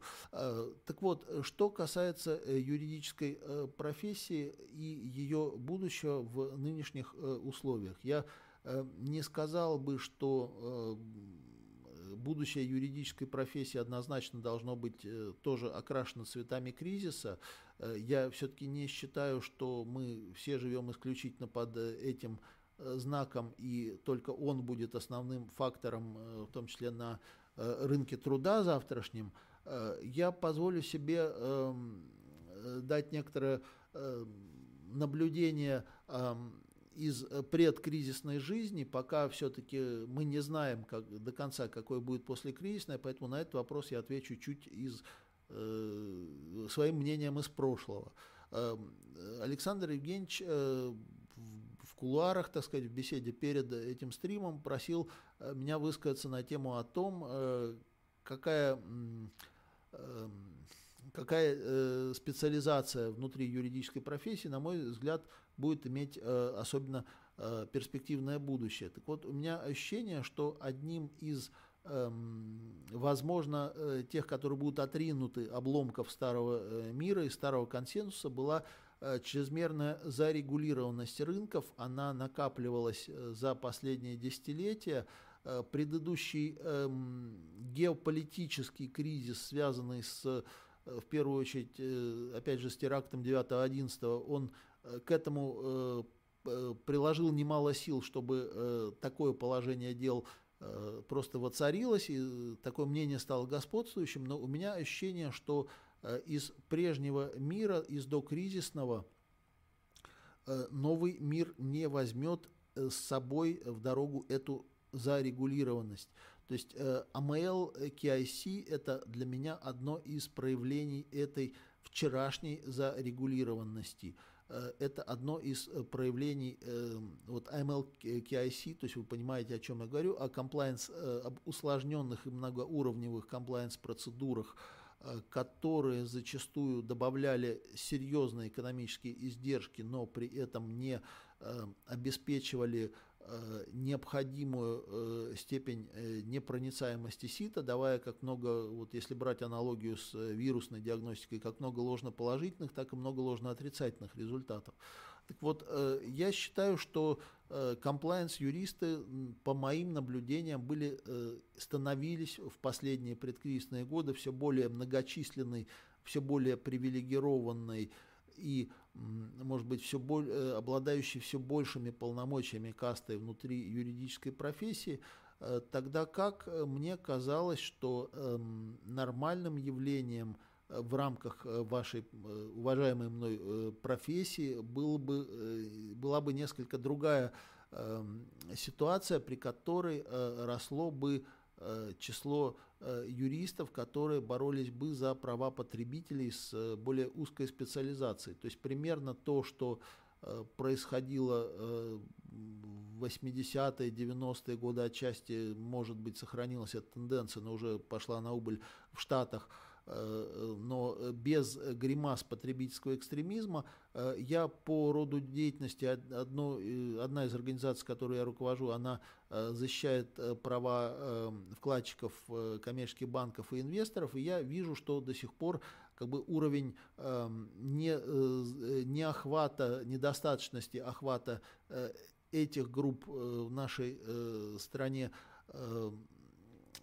юридическими услугами, э, он э, способствует в первую очередь тому, что их число растет очень медленно, что мы в данном, э, в данном вопросе на порядок по доле в общей численности населения хуже, чем Соединенные Штаты, хуже, чем Франция, хуже, чем Япония, даже хуже, чем Китай. То есть у нас недоразвитость этого рынка из-за недостатка защищенности прав, она Э, ведет и к наличию гримас на этом рынке, и к перегруженности госорганов. То есть я тоже хочу увидеть статистику по эм, э, инновационной услуге ЦБ жалоба как подарок, но мне кажется, что э, это э, очень много сил и времени э, наших э, сотрудников э, регулятора, потому что вот наши э, доступные нам данные, допустим, по жалобам вкладчиков в 16-17 э, годах в адрес э, одной эм, только АСВ э, давали размерность около миллиона жалоб в год. То есть при 100, наверное, с чем-то миллионах активного населения, то есть 1% населения, грубо говоря, за год подавал жалобу на деятельность этих участников рынка, а есть еще страхование, а есть еще профучастники рынка ценных бумаг и так далее, и так далее. То есть мне кажется, что вот нормальным течением, нормальным развитием рынка для вашей профессии было бы э, увеличение количества этих юристов, а не тех, которые э, следят за э, соблюдением правил и инструкций. Но опять же, это вот мнение, еще раз подчеркну, немножко дилетантское. Наш ведущий хотел, чтобы я на эту тему высказался, допускаю, что здесь я на немножко более э, шатком фундаменте строю свои умозаключения, чем когда остаюсь в рамках э, понятной и знакомой мне э, экономической теории.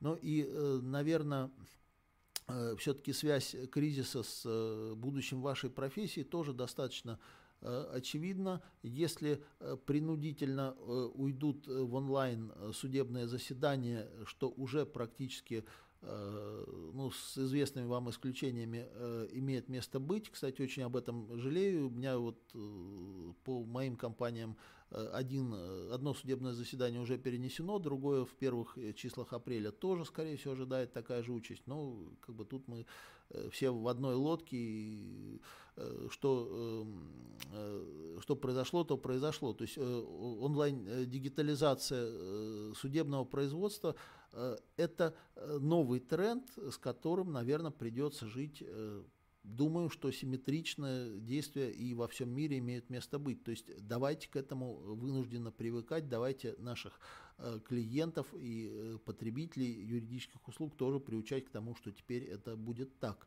Эм, я, позвольте, наверное, уже э, начну э, отвечать на э, поступающие вопросы.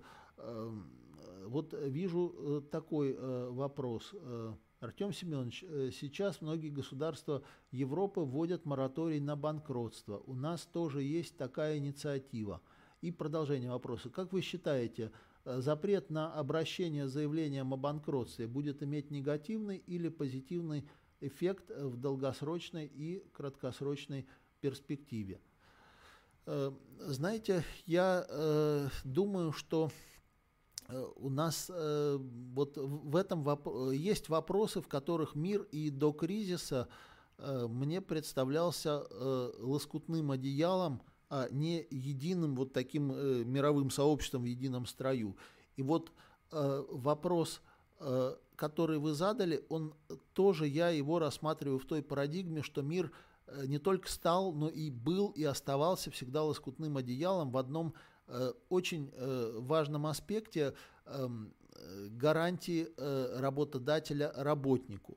То есть у нас есть, например, Франция. Да, я когда по обмену весь четвертый курс провел в 93-94 годах во Франции, обучался там, Э, и э, волей-неволей у нас был э, предмет трудовое право. Я наблюдал, что происходит в отрасли, в которой проходил обучение. Я понял, что это страна с максимально возможными гарантиями работнику. То есть уволить работника – страшнейшая ошибка работодателя. Учили нас на лекциях наши профессора. Э, уволиться самому э, – страшнейшая ошибка работника. То есть вот э, такая теорема с двумя постулатами нам преподавалась все годы. Так вот, если запрещено банкротство, если при этом сохраняется императив трудовых гарантий работнику, то, извините, это мне напоминает российский, опять же, советской России период после угара НЭПа когда, э, собственно, через какое-то приличное время после усиления э, общей нагрузки на бизнес, э, весь бизнес, связанный с наймом дополнительных людей, то есть все, кроме ИП, да, все разоряется и закрывается. Более того, еще за недоимками, за незадачливым бизнесменом гоняется фининспектор.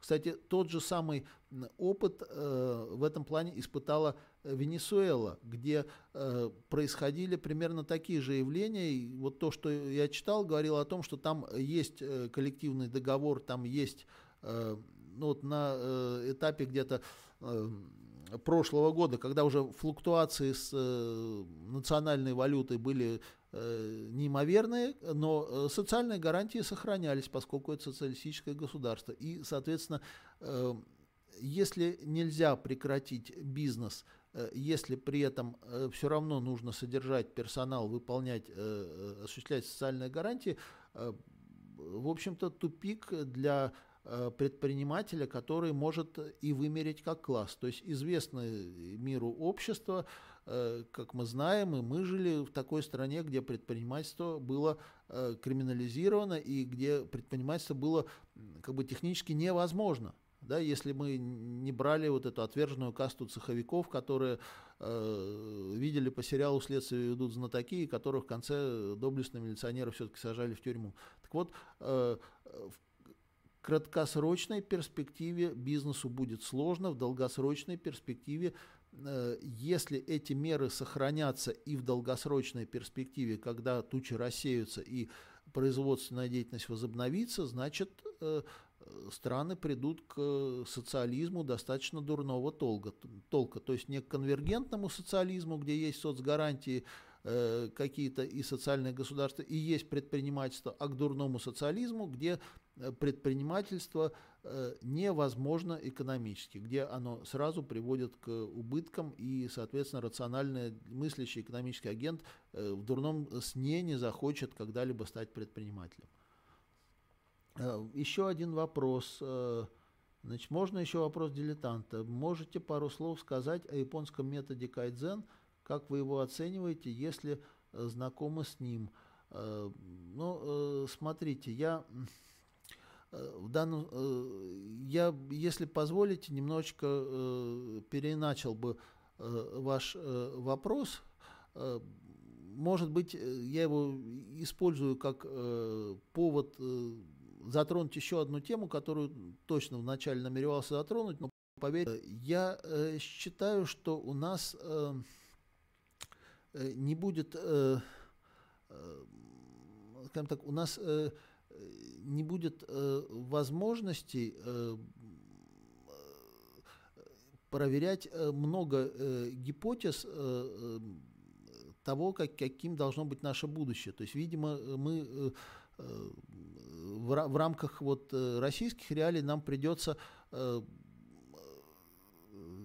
нам придется какой-то страновой опыт все-таки брать за основу. И вот в этом э, самом новом обществе, которое э, постепенно переходит в онлайн, э, мы, возможно, захотим использовать японский опыт.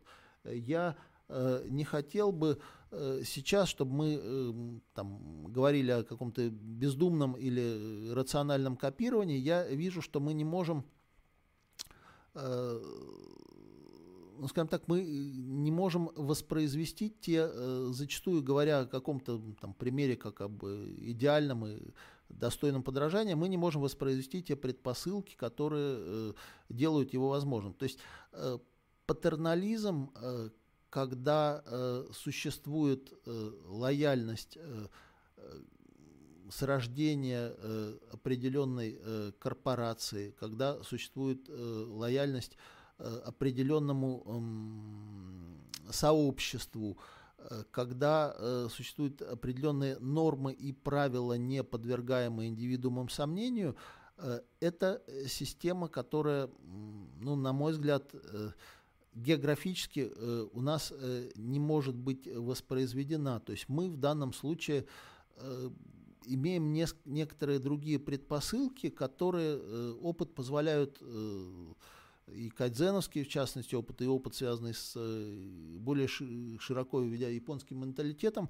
воспроизводить, но только в рамках какой-то локальной э, корпорации, локального, э, что ли, сообщества. То есть, причем я допускаю, что если бы мы взяли ну, не знаю, гипотетически понятно, что там несколько другие технологии сейчас э, трудовые изучаются. Но если бы мы взяли Сбербанк э, и, э, условно говоря, Герман Греф решил бы во главу угла менеджмента поставить именно этот метод и, скажем, это возымело бы успех, наверное, даже в рамках такой вот разнесенной географической корпорации, наверное, мы, ну не знаю, мы могли бы как-то Э, оценить его эффективность. Э, я, насколько вижу, э, попытки, э,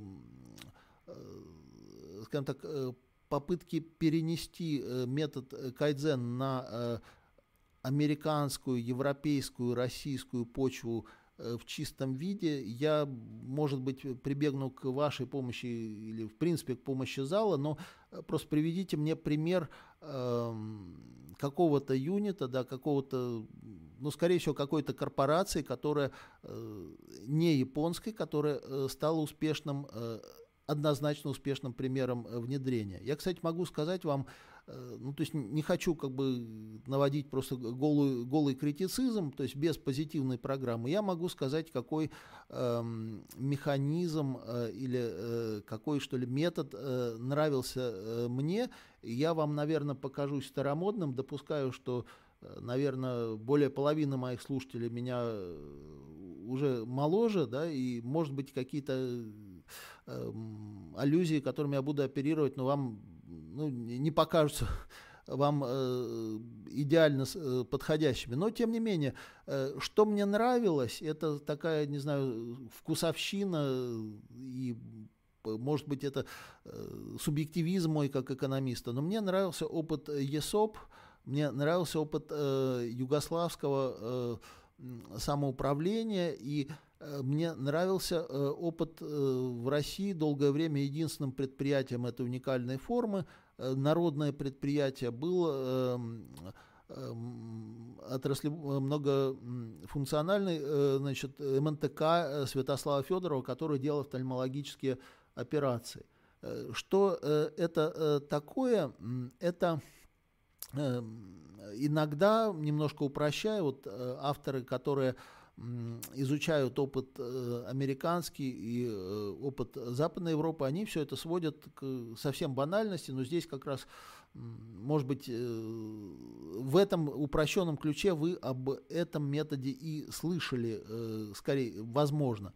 То есть они все сводят просто к опционам для работников, да, опционам, связанным с какими-то трудовыми Э, заслугами, с какой-то, э, скажем так, где-то с выслугой лет, где-то с э, вкладом в KPI компании, в выручку в прибыль и так далее, где-то с рад с предложениями, где-то просто с принадлежностью человека к какому-то функциона, какому-то функционалу в компании, к руководству подразделением и так далее, и так далее. Это не совсем так, потому что э, народное предприятие означало э, и, и, кстати, и планы ЕСОП первоначально они были не э, совсем про это, они были про действительно э, некий коллективный, то есть не единоличный и не э, групповой, как СД, а коллективный исполнительный орган руководства предприятием. То есть это не было, конечно, новгородским вече и только в очень эм, небольших предприятиях э, имели эм, там право э, решающего голоса все эм, участники производственного процесса, грубо говоря, весь списочный состав предприятия. То есть в Вече это не, и в Хурал, так сказать, это не выливалось. Но при этом Э, вот в югославских э, источниках я находил, но опять же в переводах э, с сербского я находил указание на то, что, эм, скажем так, можно в нашем современном, понятном нам корпоративном управлении найти аналог, наиболее близкую аналогию этого метода управления предприятием Э, в наличии э, огромного количества комитетов по э, профильных комитетов. То есть это когда в скажем так, в корпорации среднего размера существовало бы, допустим, не, од, не одно правление, не, э, не единоличный SEO со всей полнотой власти авторитарной, а, скажем, 10 профильных комитетов, то есть по, не знаю, по запчастям, по э, социальным вопросам. Э, по э, сбыту и так далее, и так далее, и так далее. И вот э, участники этих эм, как бы task forces, они, соответственно, то есть и они, во-первых, принимают такое групповое коллективное решение, во-вторых, они, собственно, после этого по праву являются участниками, опционерами. Вот здесь мы, видите, немножечко подходим к понятным и знакомым нам конструкциям, я бы не сказал, кстати, что эта модель, несмотря на то, что я в нее в свое время влюбился и с югославскими экономистами потом общался, и вот у нас были круглые столы в финуниверситете, посвященные опыту Косыгина, который нечто э, подобное на, в поздний период э, Советского э, Союза пытался у нас внедрить, и по ЕСОП читал много литературы. То есть это не идеально совершенно, это, скажем так, есть исследования югославской действительности в 70-х, 80-х годах, когда показано, что нам очень многих предприятиях все шло не так, то есть эти э, вот группы и группки, они, во-первых, были манипулируемы, э, то есть внутри группы какой-то демагог мог, э, а, подкупить других участников, б, затуманить им глаза какими-то обещаниями и так далее, и так далее. То есть решения этих групп зачастую бывали нерациональны, зачастую они руководствовались краткосрочными представлениями о выгоде, э, а причем э, зачастую, опять же, групповые интересы противопоставлялись интересам всего предприятия, то есть они могли, ну, совершенно условный привожу пример нерационального экономического решения, то есть они могли, э, например, весь рекламный бюджет предприятия на год постановить значит, использовать сейчас, чтобы достичь краткосрочных целей, потому что их KPI были продажи данного квартала, Э, вот, э, но при этом э, все равно этот способ управления, он для меня содержит в себе издержки и противовесы, которых я вот опять же не буду говорить, что кайдзен плох, я скажу, что этот способ управления, на мой взгляд, чуть лучше, не будучи оптимальным, чуть лучше, чем э, та практика корп управления наша, которой я э, являлся э, в некоторых случаях, в некоторых компаниях э, свидетелем, э, чаще э, сторонним, иногда и непосредственным участником.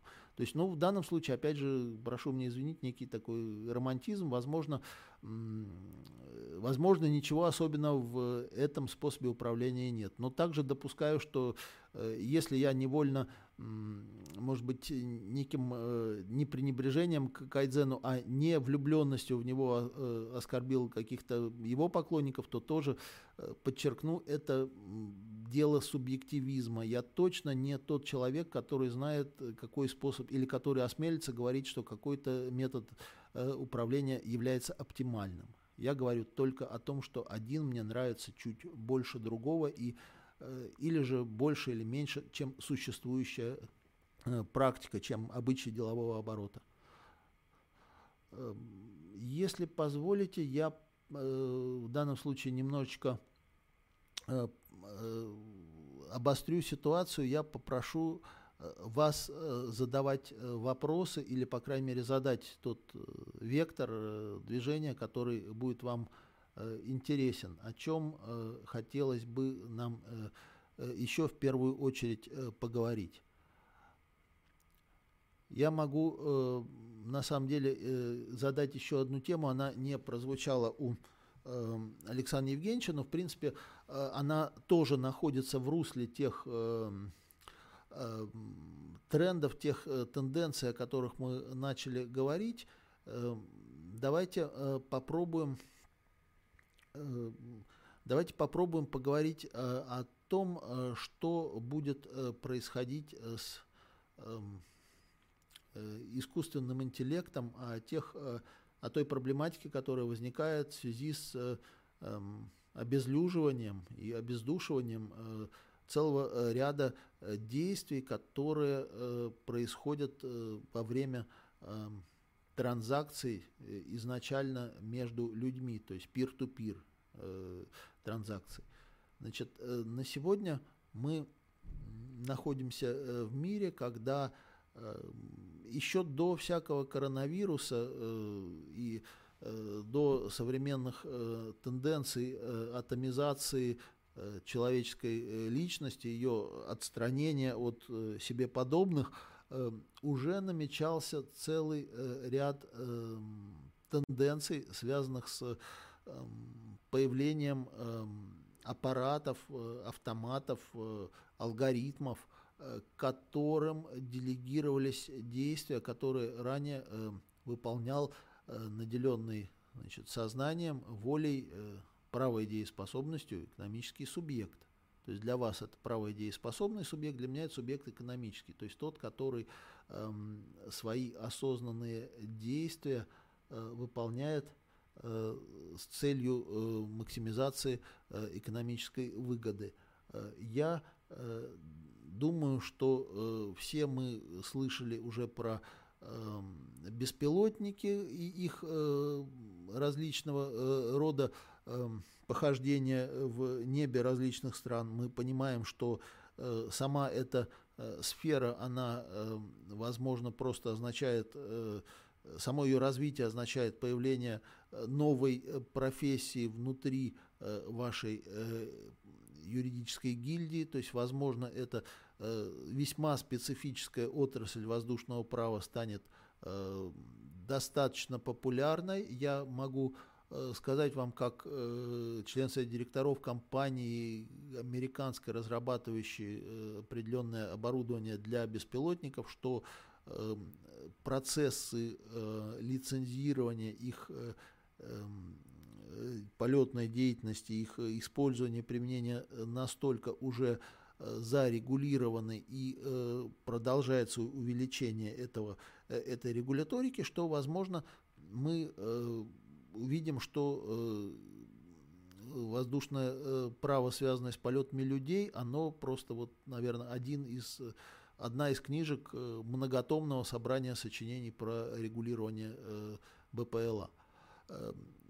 Я активно слежу за блогом в Фейсбуке Ольги Усковой. Я думаю, тоже многие это имя слышали. Судя по направлению деятельности ее компании, у нас беспилотными э, скоро станут и э, целый, станет и целый ряд наземных транспортных средств, в том числе и автомобили, в том числе и комбайны, и, наверное, и трамваи, и не только они.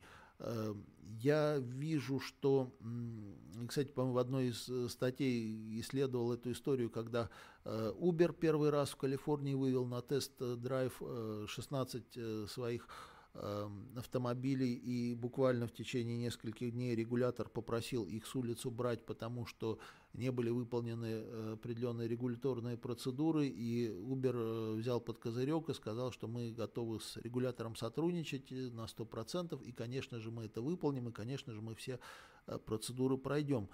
Я понимаю, что на сегодня, когда эм, скажем так, техническое устройство, оно покидает эм, человека, оно от него отдаляется, то есть это уже не палка-копалка в его руке, это уже не револьвер, из которого он кого-то э, застрелил, э, по-прежнему следуя своей воле и просто неким, э, так сказать, импульсом придав движение, нажав на курок, который придал движение пули и так далее. То есть когда происходит отстранение вот, волеизъявления и действия, наверное, это Э, серьезная проблема не только юридическая, но и социальная, поскольку мы не всегда можем э, это, э, то есть мы всегда, видя физическое это отделение, не всегда можем убрать границу между субъектом и объектом, между волеизъявлением и действием.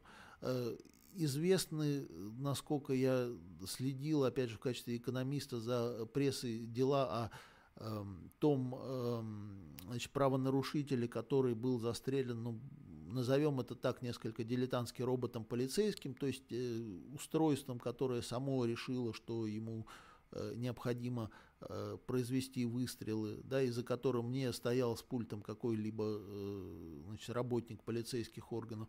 Э, куча таких прецедентов ставит вопросы о том, где все-таки границы и э, всегда ли, вот в отличие от классического экономического субъекта, опять же возвращаясь к моей предметной области, который э, сам действует ради своей выгоды, и здесь нет вот этого промежуточного технического посредника, э, действия этого отстраненного продолжения его первоначальной воли.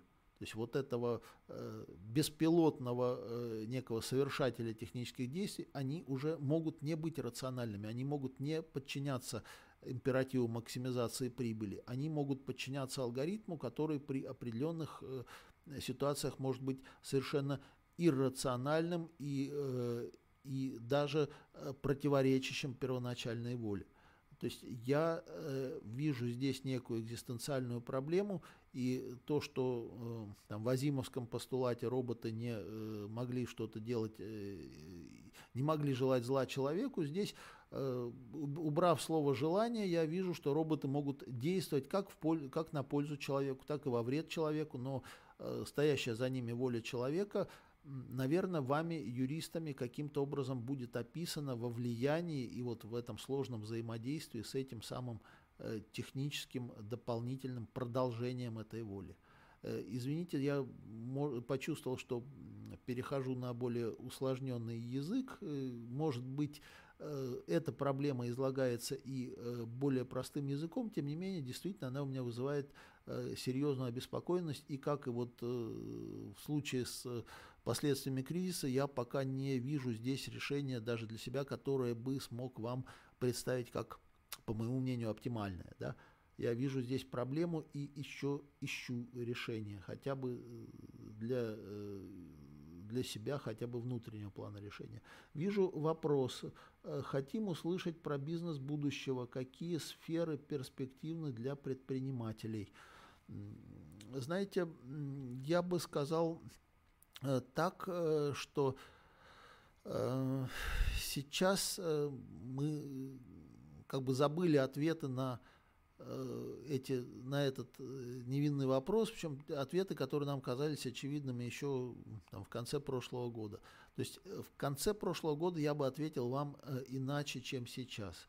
Я отсматриваю кучу стартапов. До сих пор одним из критериев, по которым мы производили отбор стартапов, Э, для э, своих фондов был э, не только у нас, думаю, этот критерий был, эм, насколько они масштабируемы на другие региональные рынки. То есть это история только про условно Тамбовскую область, это история только про Россию, это история только про русскоязычную аудиторию, или э, тут есть шансы закрепиться на рынках, но, как правило, пока все-таки э, среднестатистический стартап э, глядит в сторону опять же, золотого миллиарда, может быть, иногда э, плюс-минус э, регион Мена, плюс-минус Латинская Америка, но э, редко, когда пока эта, эта история масштабируемости касалась азиатско-тихоокеанского региона, ЮВА, в которых пока все-таки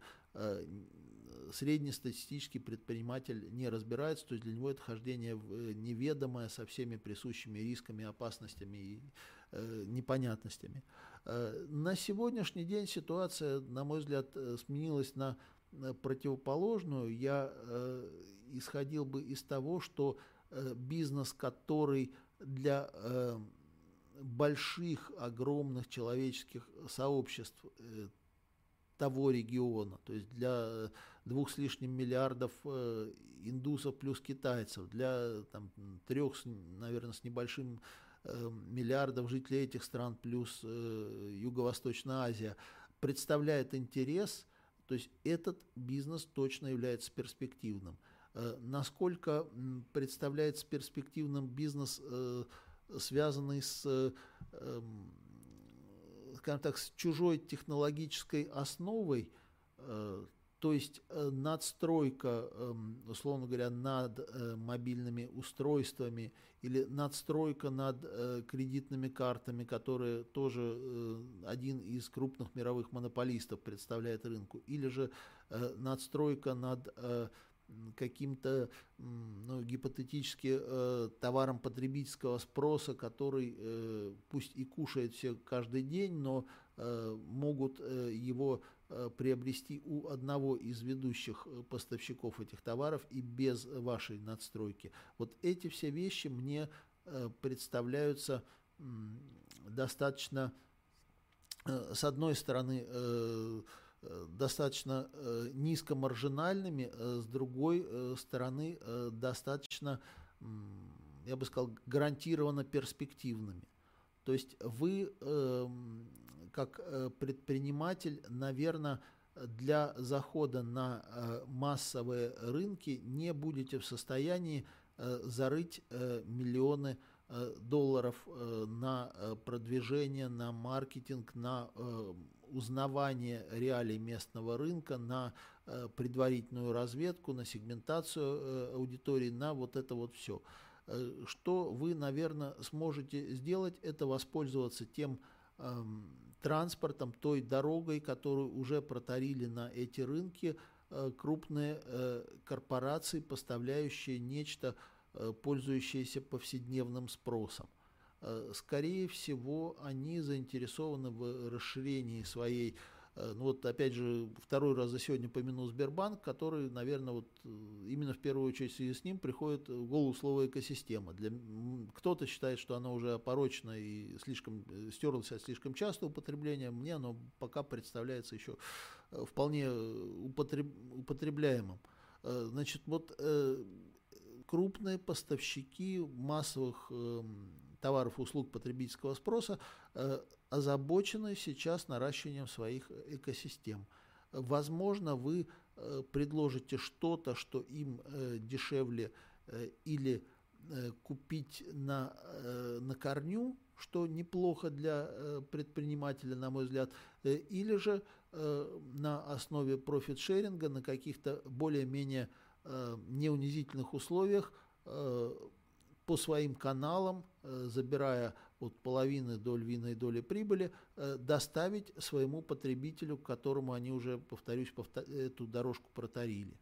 Э, сделать что-то, чего нет еще у конкурентов, этих эм, больших сетевых поставщиков, наверное, можно. Я верю, что наш человек обладает там, со времен левши, а может быть и раньше, совершенно уникальным э, творческим, изобретательским менталитетом.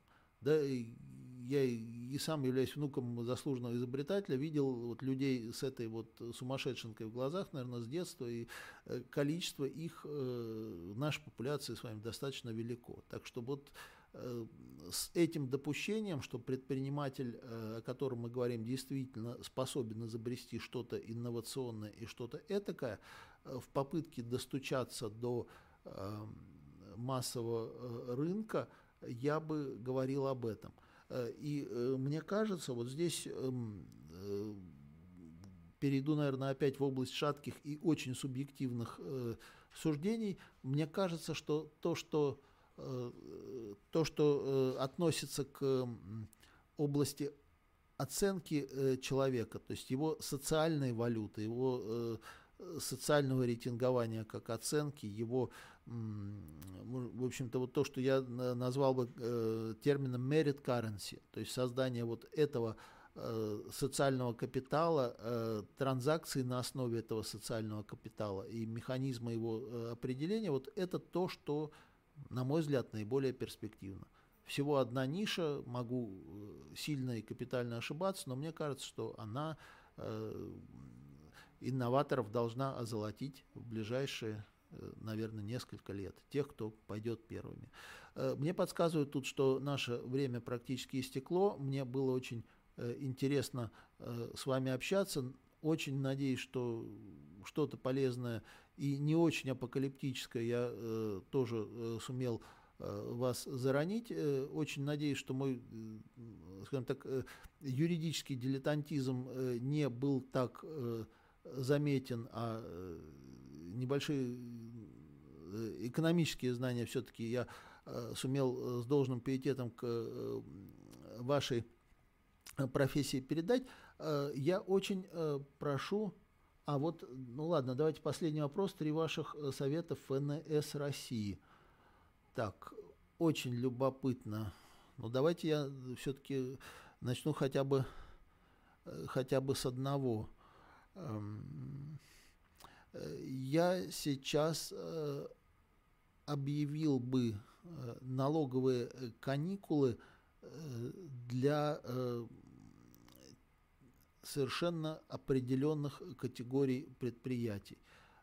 Я сейчас объявил бы налоговые каникулы для совершенно определенных категорий физических лиц.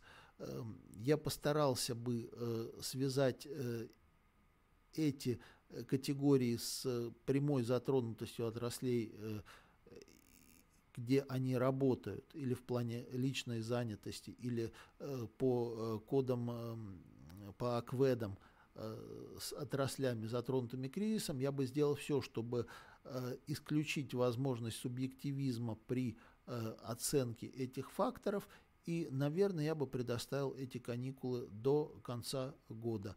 Э, возможно, я бы постарался э, избежать э, ситуации, когда кто первый встал, того и тапки, то есть дал бы достаточно серьезный период до месяца для, для декларирования затронутости этими событиями, чтобы и вся провинция успела собрать документы и добежать. Я бы сделал число бумажек для подтверждения необходимости этих льгот минимальным. Я бы точно э, исключил возможности на корню, когда под видом пострадавших будут ну, условно говоря, производители каких-то э, подакцизных товаров или иные категории, у которых точно все э, не стало так плохо из-за этих событий.